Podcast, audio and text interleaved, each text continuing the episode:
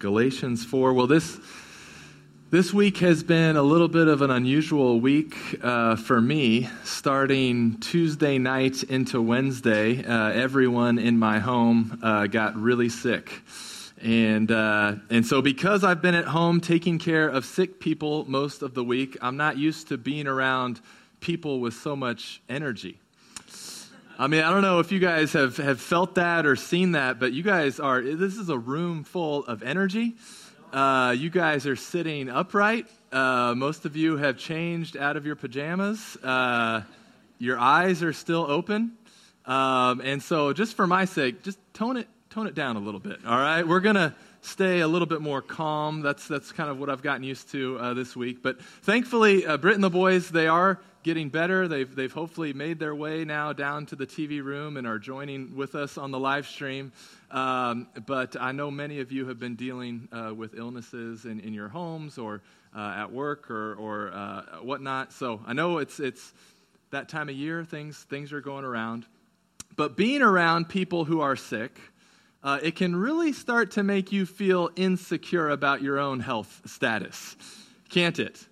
I mean, uh, you, you, know, you were probably even feeling pretty good about your current state of health until you heard that you're now trapped in a, a, a room with a guy who's been with sick people all week and it's not that well ventilated in here. Uh, the ceilings are low, and so maybe even right now you're starting to feel a little uncomfortable. You're starting to feel a little insecure, and uh, and and the more that you idolize your health, the more that you grasp onto control, try to control it, and find your identity in it, the more insecure you will feel when something threatens it.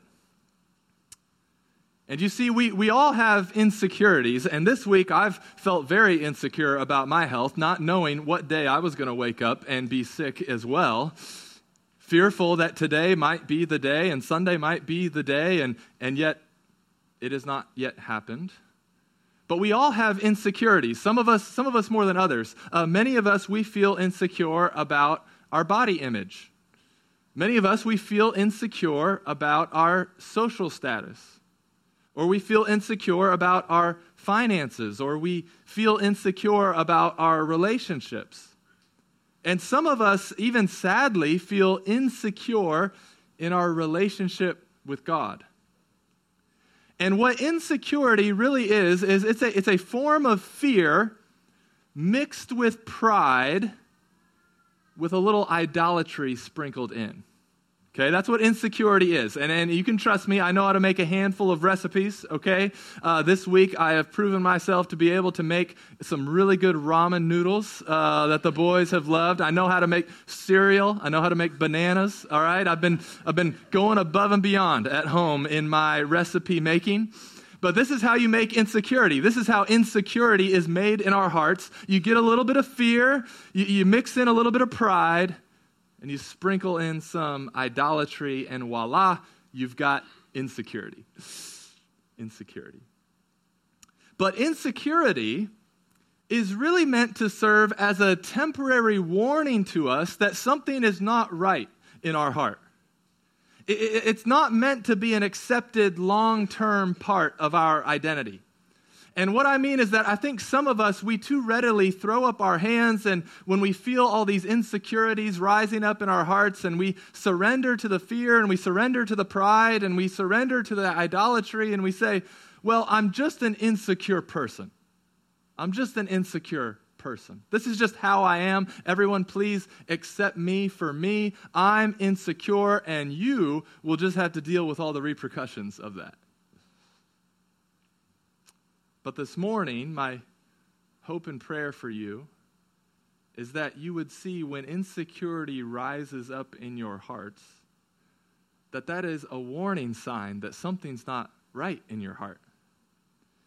You see, we, we many times feel insecure when our identity feels threatened or what we're looking to for our, our, identity feels threatened. But if our identity is ultimately found in God and who He says we are, then should we really ever feel that insecure?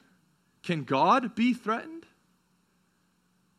No, but when we look to other things other than God for our identity, when we've set up idols in our hearts, we will feel insecure when the idols of our hearts are threatened. For example, when we are finding our identity in our body image, then if illness or aging threatens that, then we feel insecure. When we are finding our identity in our relationships or our job performance or our financial statement, then when those things are threatened, then we will feel insecure. And one of the reasons that it is important to address our insecurities this morning is because it is actually our security in God that frees us for Christ like formation. It's our security in God that frees us for Christ like formation, and it is our insecurities that are holding us back from becoming more and more like Christ. And so the title of this morning's sermon is Secure Sons and Daughters. Secure sons and daughters. The last couple of weeks, we've been talking about how we are children of God, sons and daughters of God. Look, look back in Galatians 4, verse 6 and 7. These were the last two verses of last week's sermon. Galatians 4, 6, and 7. And because you are sons, God has sent the Spirit of His Son into our hearts, crying, Abba, Father. So you are no longer a slave, but a son. And if a son, then an heir through God. Remember, Paul has just finished telling the Galatians that they are all sons. And remember, he calls men and women sons because he's teaching them that everyone in Christ receives a great inheritance. And in that time, daughters didn't receive an inheritance. And so he's saying, no, in Christ, you've all received sonship. You're still all sons and daughters, but you've all received sonship because you all receive a great inheritance in Christ. This is your identity. In Christ, you are sons and daughters of God. You are invited to call God your Father. And that's what, that's what we've been talking about these last few weeks in Galatians. You are sons and daughters of, of God. You can call him your father. And now, today, we need to see that you are secure sons and daughters. We've been talking about how we're sons and daughters. Today, we're going to talk about we are secure sons and daughters because, church, our insecurities are holding us back from becoming more and more like Christ. But in Christ, you are secure sons and daughters, and it is our security in God that frees us for Christ like formation. And so, where we're going today is first, we'll see our first point will be that secure sons and daughters don't have to go back to the prison of paganism. It's kind of a long point. I'll explain it when we get to that. But then we'll see that what secure sons and daughters have been freed from and what they have been freed for. All right? Freed from and freed for. But before we do, let's pray. Pray with me. Father, we thank you for your word. We thank you already for today, uh, Lord, all the, all the blessings and, and, and the ways that, Lord, you have uh, been good to us. And uh, even just hearing these reports from El Salvador, Lord, we, we praise you for the work that you are doing there. We praise you for the work you've been doing through Joni and others that have been going and God, we ask now that as we open up your word, that you would do a miraculous work right here, right now. As your word is proclaimed, as your, as your truth goes forth, Lord, would you please bless the words that are coming out of my mouth, God? May it only be your truth. And Lord, may you bless our hearts as we hear this and receive it, God. May your word take deep root in our lives. May it bear good fruit, all for your praise. Please, Lord, Bless this time of preaching and receiving your word. We ask this in Jesus' name. Amen. Okay, first point is secure sons and daughters don't have to go back to the prison of paganism. Look with me at Galatians 4, verse 8. Formerly, when you did not know God, you were enslaved to those that by nature are not God's.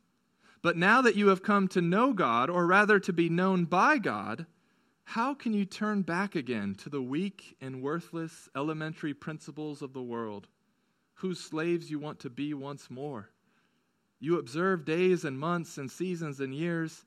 I am afraid I may have labored over you in vain.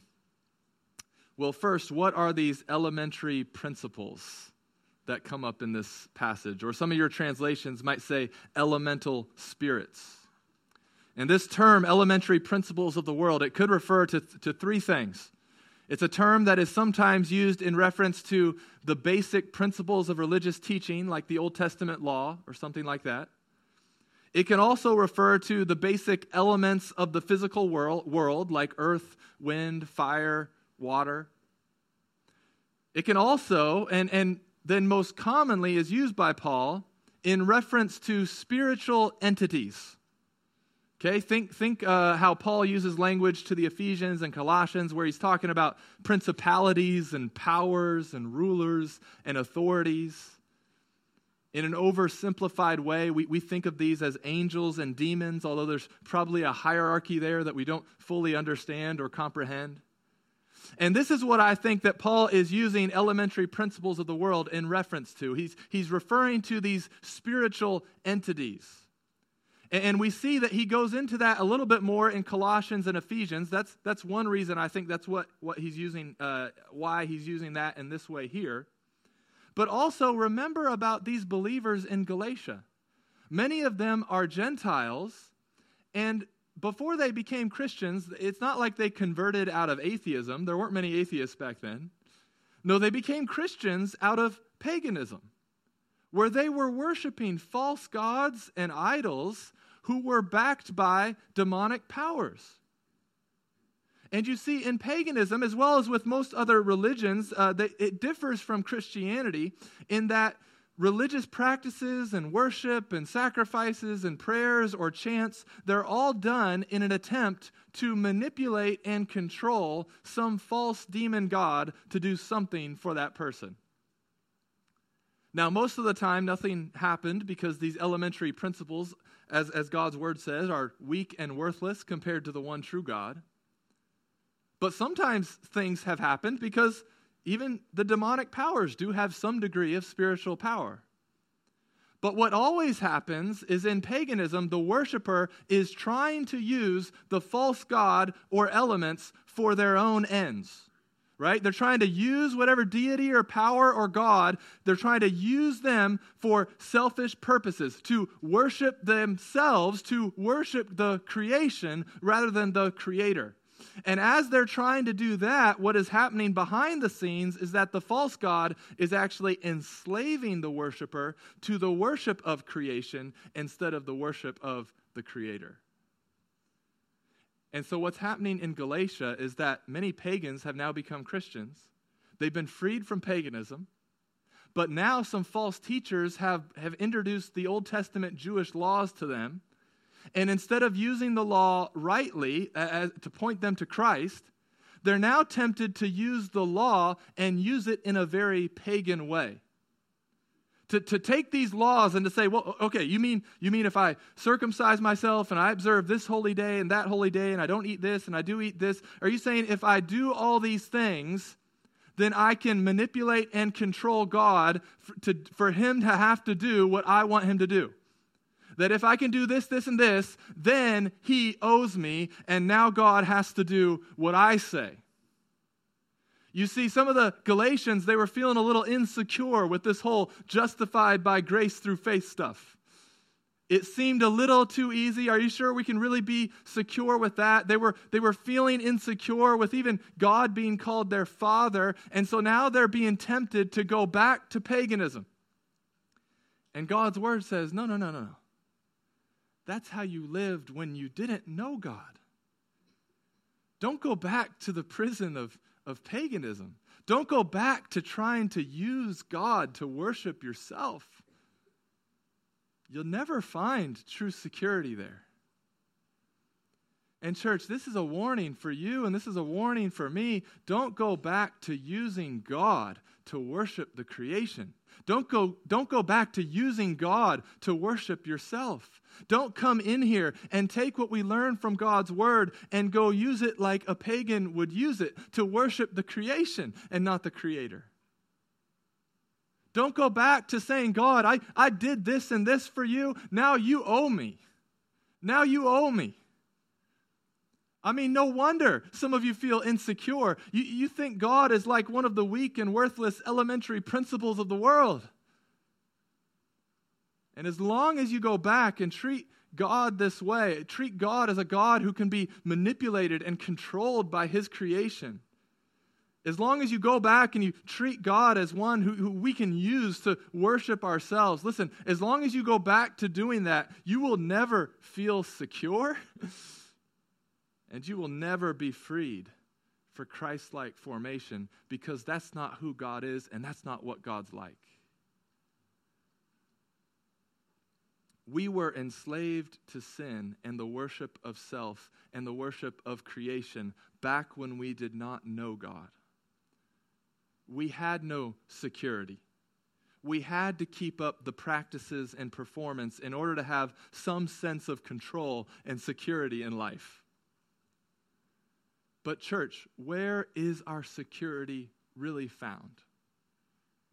And this is really the, the, the crux of this morning. You can't miss this, and it happens in verse 9, which could be quickly read through. But, church, where is our security really found? Look at verse 9. But now that you have come to know God, or rather, to be known by God. Now, listen, this is important. When God's word speaks about God knowing people or people knowing people, it is describing much more than merely an intellectual, factual knowledge about people. All right? For example, back in Genesis, Adam knew Eve, God's word says, and nine months later they had a baby. Okay, so I don't hopefully I don't have to spell that out for you, but that was more than just learning like trivia facts about Eve. Something deeper was happening there. When God says that he knows people, it means he has set his affection upon them. He has chosen to enter into an intimate relationship with them.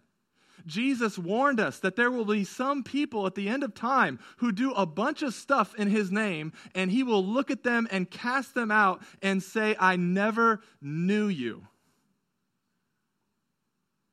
That, that's not counter to be, him being omniscient and knowing all things. He's saying, I never knew you in the way that the Bible talks about knowing someone.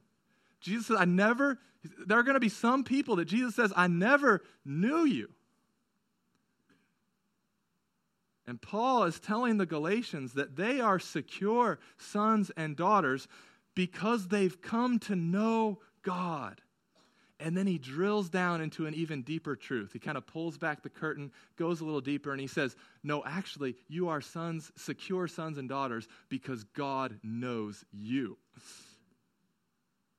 Because God knows you. Well, for all of us who are, are prone to insecurity, how do we know if God knows us? If this is where true security is found, how do we know God knows us? And I believe this is simpler than we sometimes make it. We'll put up 1 Corinthians 8, verse 3, and we'll leave it on the screen for a bit. It says, But if anyone loves God, he is known by God. But if anyone loves God, he is known by God. Now, get this. I'm going to share a little bit of the, the, the, tense that these verbs are written in in the Greek. If anyone loves God, that's written in the present tense. Present tense, we all understand present tense. It's presently happening right now. But if anyone loves God presently, he is known by God. That is written in the perfect tense. The, the perfect tense of a verb in Greek, it describes an action that was completed in the past with ongoing effects in the present. But if anyone loves God, present tense, he is known by God, past tense.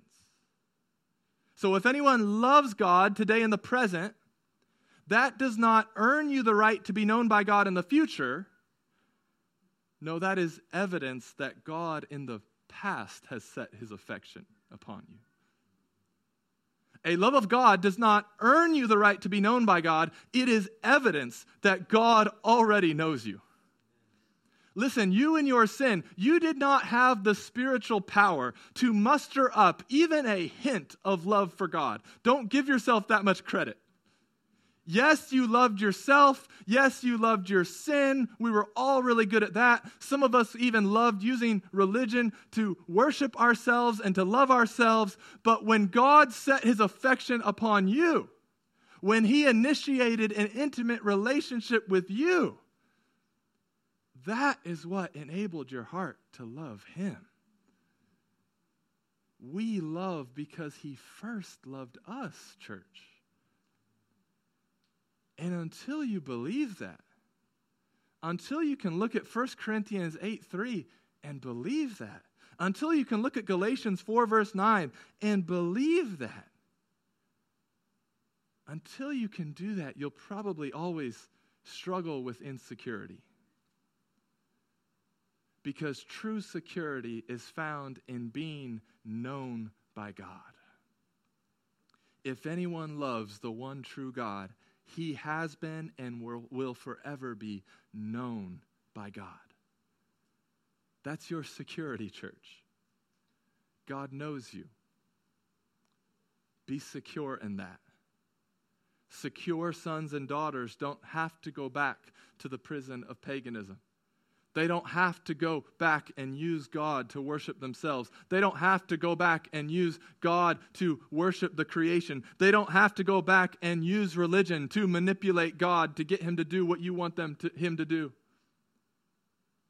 No, now any sort of spiritual discipline or religious observance or habit of grace that we participate in, a secure son and daughter does those things not to earn God's favor, but as evidence of God already setting his affection on you. And now we participate in these things to know God more and more and enjoy a more intimate relationship with him.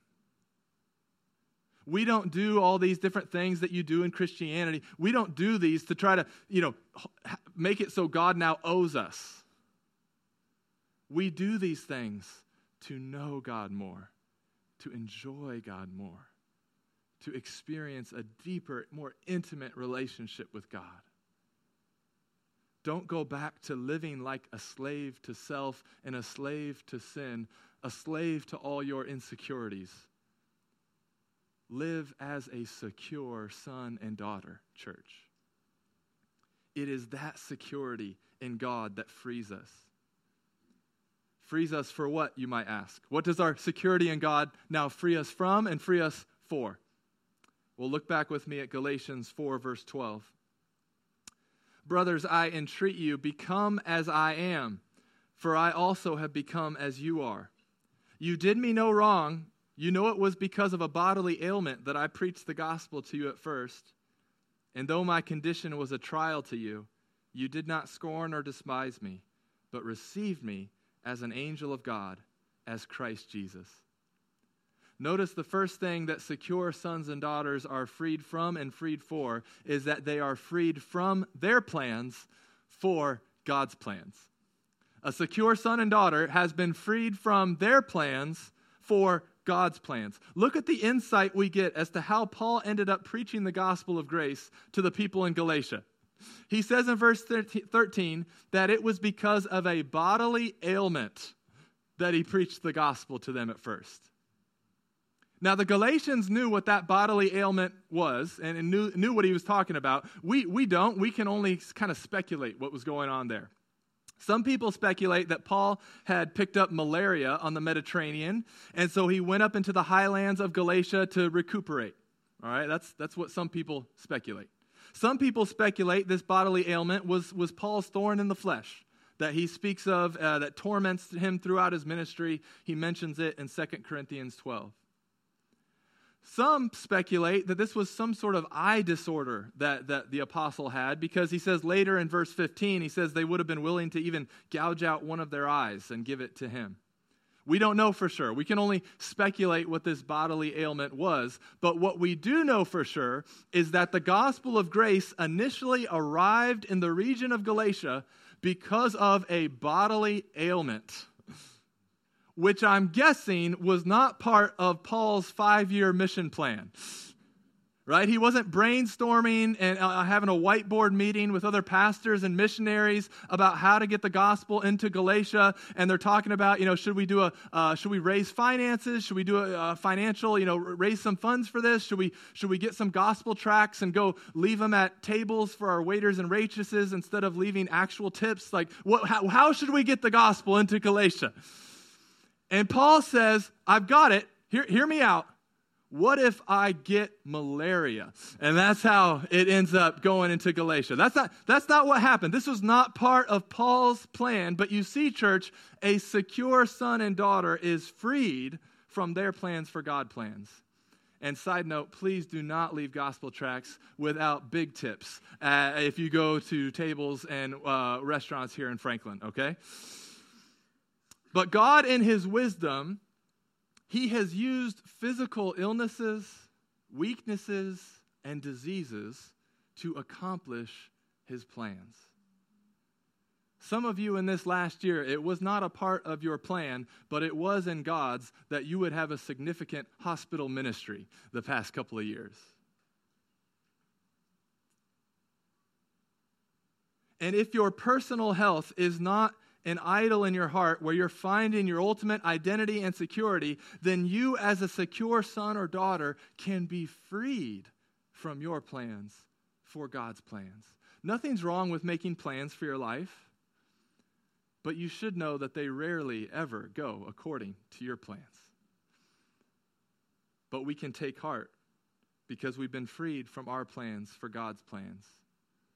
The wisdom of Proverbs 16, verse 9 says, The heart of man plans his way, but the Lord establishes his steps. Paul sees that his physical ailment was used by God to bring the gospel to Galatia to accomplish a greater and more glorious purpose than even he could have planned on? Can we be secure enough in God to see that happening in our lives as well? Secure sons and daughters are freed from their plans for God's plans. Secure sons and daughters are also freed from using people to instead love people. Secure sons and daughters are freed from using people to instead love people. Look at how the Galatians initially received a physically weak Paul in verse 14, Galatians 4:14. And though my condition was a trial to you, you did not scorn or despise me, but received me as an angel of God, as Christ Jesus. What then has become of your blessedness? For I testify to you that if possible, you would have gouged out your eyes and given them to me. Have I then become your enemy by telling you the truth? They make much of you, but for no good purpose. They want to shut you out that you may make much of them. The Galatians initially loved Paul the way they loved Christ. They received Paul the way they would have received Jesus. If Paul would have even asked for one of their eyes, he, he believes that they would have gouged out an eye and given it to him. Now, contrast that to the false teachers that he references here in this passage. He says the false teachers are making much of the Galatians by flattering the Galatians. Not out of love for them, though, but so that the Galatians will make much of them. You see, someone who is not secure in God is enslaved to using people. The false teachers in Galatia were using the Galatians for their selfish purposes. They, they were flattering them so that the Galatians would turn around and make a big deal about them and flatter them. And church, that's not, that's not loving people, that's using people. And insecure people are really good at using people and not very good at loving people. They're so insecure, they're so fearful because they know the idols of their heart are insecure and they're too proud to confess or repent or ask for help about it. And so instead, they're going to use people to prop their idol up instead of humbly ask for help from people to tear their idols down. The more insecure you are, the more you will use people to keep the idols of your heart standing up but secure sons and daughters are the ones who are freed from using people and they can now truly start loving people. They can love people like they love Jesus. They can receive people into their life who maybe make life a little bit more inconvenient and uncomfortable, but they can love them like they love Jesus. And some of you, you, you stand in awe of some other brothers and sisters in the church that, that, that do this so well. Their ability to love people is, is so big. It's, it's, it's sometimes hard to believe. And you're like, how is that possible? How can these people love people so well? And I'll let you in on a little secret. It's not because people are easy to love. it's not that you just get, need to get to know someone a little bit more and then it'll be easier to love them. I've actually found the opposite of that in most cases is true. There are two exceptions to that. I would say Brittany and Jesus in my life. Uh, and we should probably reverse the order Jesus and then Brittany. The more I've gotten to know them, the easier it is to love them. But in most other cases, the more you get to know a person, actually, the more difficult it is to love them. The more you work with a person, the longer you're in church with a person, the longer you, you see one another's weaknesses and, and, and their strengths and, and all these different things, like it actually gets more difficult to love people the more you get to know them. So the secret is not to just, I just need to get to know people better. That's not what unlocks and frees you to actually be able to love people better. No, the secret is getting to know Christ more. The more we get to know Christ, the easier it becomes to love people. Because you start loving people the way Jesus loves you. The reason some of you are bad at loving people is because you, you're not experiencing and enjoying the way Christ loves you. But once you start there, then you can start loving people, uh, not because they're so great, but because you know that Jesus loves them as well. This is something that only secure sons and daughters can really be freed and empowered to do, to love people like Jesus loves people. Because insecure people will be stuck using people, secure people will love people. Security in God frees us to love people and not use people. The next thing we see is that our security in God frees us to receive God's care. Our security in God frees us to be able to receive God's care. Back when I worked in the emergency department, when the police would pick someone up who was heavily intoxicated or under the influence of something, uh, if they had any sort of medical condition or medical concern going on as well, they would usually give the people the option of either going to the hospital or going to jail. And you can guess which one they typically picked. Uh, now, maybe sometimes picked, people pick jail. In all, in all fairness, like I guess I only saw the people that picked the hospital. I didn't see the ones that are like, no, I've been to the hospital. I'll take jail over that. Uh, some, I, I, would, I would have to think about it for a moment. As someone who's worked in the hospital, I would at least pause and, and weigh my options. But, uh, but to me, like people would pick the hospital, and then we would be stuck having to babysit them and make sure that they didn't hurt themselves until they sobered up or they came to their senses. And even though they were in the hospital, though, most of them, they couldn't even really receive the care they needed because while they're under the influence of these things, they were very violent and angry and they would fight us and they would uh, shout at us and they, they wouldn't be agreeable. And, and, and a lot of them were really violent. We even had, like, one, one nurse had her, her finger bitten off. And I've seen more people tased than I care to, to ever see again. And, and so just a lot of violence and things can happen in an emergency department. Which, which, from my perspective, if you come out of an emergency department visit and you're still alive and you have not been tased, that is a good visit, okay? You should leave good reviews for that hospital, all right?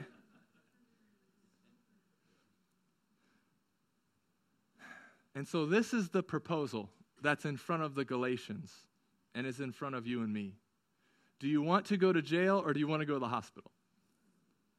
And if you pick the hospital, are you ready to receive the care that you need? Only secure sons and daughters are really freed to receive the care that they need. Look with me now at verse 15. What then has become of your blessedness? For I testify to you that if possible, you would have gouged out your eyes and given them to me. Have I then become your enemy by telling you the truth? They make much of you, but for no good purpose. They want to shut you out that you would make much of them. It's always good to be made much of for a good purpose and not only when I'm present with you, my little children, for whom I am again in anguish of childbirth, until Christ is formed in you.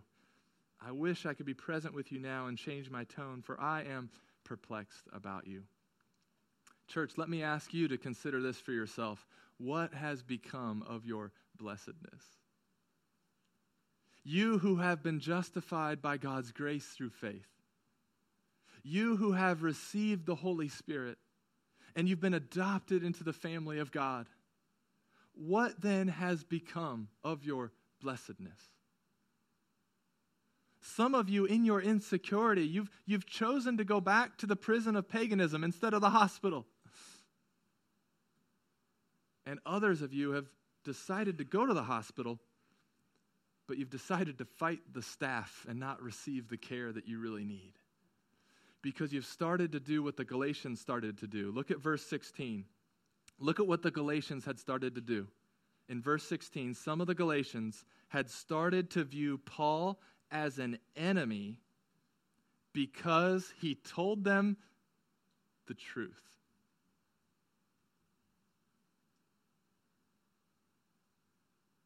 An insecure person cares more about how people view them than what people actually speak to them.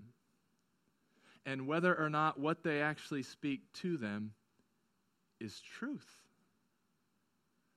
The false teachers were flattering the Galatians and enticing their past pagan desires. Paul is telling them the truth, and now they're starting to view Paul as the enemy. And so, for all the, the pastors and all the future pastors in the room, this is, this is really, really important. You will be, like Paul, viewed as an enemy by some people because of the truth you tell them. Insecure people do not want the truth. They want flattery. They want the false what the false teachers have to offer them. They don't want to receive God's care for them through receiving God's truth for them.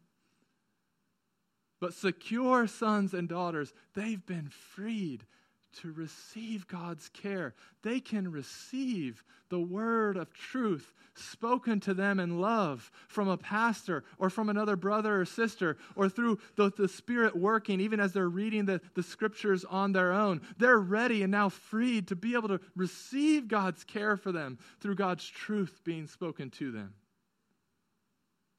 And what happens, sadly, to insecure sons and daughters, insecure people start to lose sight of who their real enemies are and who their real friends are. They can't see who's who, and, and, and so they can't see who's using them and who's loving them. And so, listen, if someone has spoken truth to you, Think back in your past. If someone has spoken truth to you, or you can at least uh, you can at least say, "I believe their intent was to speak truth to me. They opened up God's word with me. There was an attempt to speak truth to me." If someone has spoken truth to you, even if it was poorly timed, even if it was imperfectly given, even if it hurt at first, I'm telling you, that person is not your enemy. They are your friend. You do have enemies, though, but that person is not one of them. Because ultimately, they want what Paul wants for the Galatians. And, and what does he want? Look at, the, look at the pastor's heart here in verse 19. I mean, there's been portions of, of this book, uh, this letter to the Galatians, where he's like calling them fools, calling them idiots. Like he's, he's speaking some harsh rebukes here. But look at the pastor's heart here in verse 19. He says, My little children, my little children, for whom I am again in the anguish of childbirth until Christ is formed in you. Now, listen, Paul does here what no other man other than an apostle can do. He compares his work with the pain of childbirth, okay?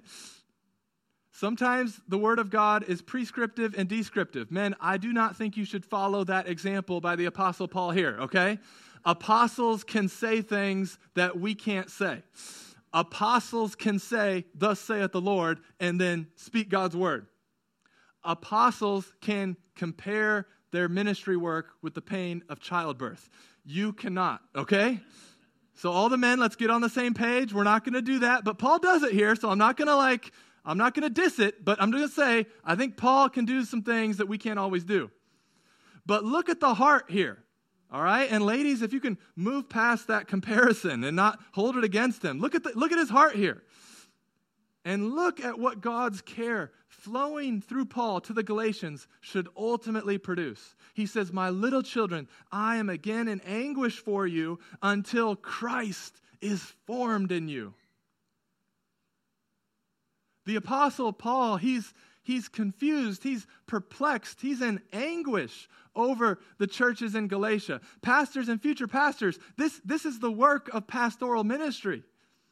It doesn't always show up on, uh, on, a, on paper or on a time clock, but the, it consists in continually being in anguish and in prayer over the people that God has entrusted to you and, and trying to discern what they need and what they don't need and what they need to hear and wanting to help reconcile where we can reconcile and help people grow where they can grow. And you struggle and you fight and you labor ultimately so that Christ would be formed in the people that God has entrusted to you.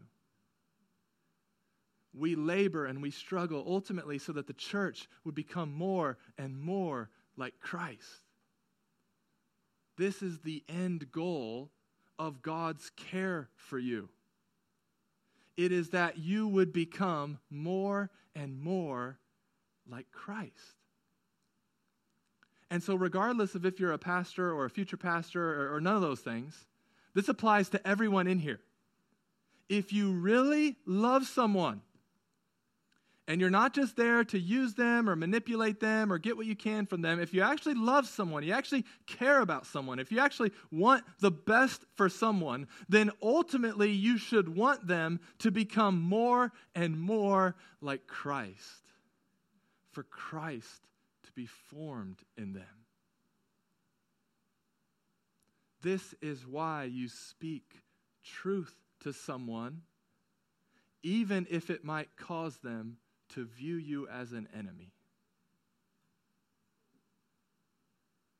A secure son or daughter is freed to receive God's care. Because in Christ, their fear and their pride are being, is being healed. The idols of their hearts are being toppled over so that Christ would reign supreme. And so, church, when God's care comes to you by means of God's truth being proclaimed to you or read to you or given to you, you've got a decision to make. Do you want to go to jail or the hospital? Do you want to become more enslaved to your sin and to yourself and all your insecurities? Or do you want to receive the care that you need from God? In 1999, a 25 year old man was arrested after robbing a Stride Rite shoe store in New Jersey. He served 15 years in prison. And on the day after he was released from prison, he went back to that same Stride Rite shoe store and he robbed it again. And got caught the same way and got put back in prison again. And the police chief, in an interview, I mean, he's a bit confounded and perplexed by this whole thing. I mean, why even Stride Rite? You know, like there are other places to rob. But why, why would this guy, on the day after getting out of prison, go back and do the same thing to be put right back into prison? He, he is perplexed as much as the Apostle Paul is perplexed about the Galatians right now. And the police chief, he speculated that Maybe prison life is the only life he knows and feels secure with. And so he went and did the same thing, got caught the same way, so that he could go back to living where he felt the most secure.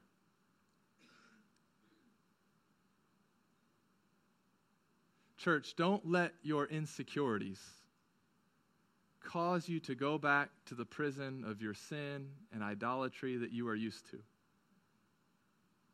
You have come to know God, or rather, to be known by God. Be secure in that. Be secure in the finished work of Christ. Be so secure in that that you can be freed from your plans for God's plans.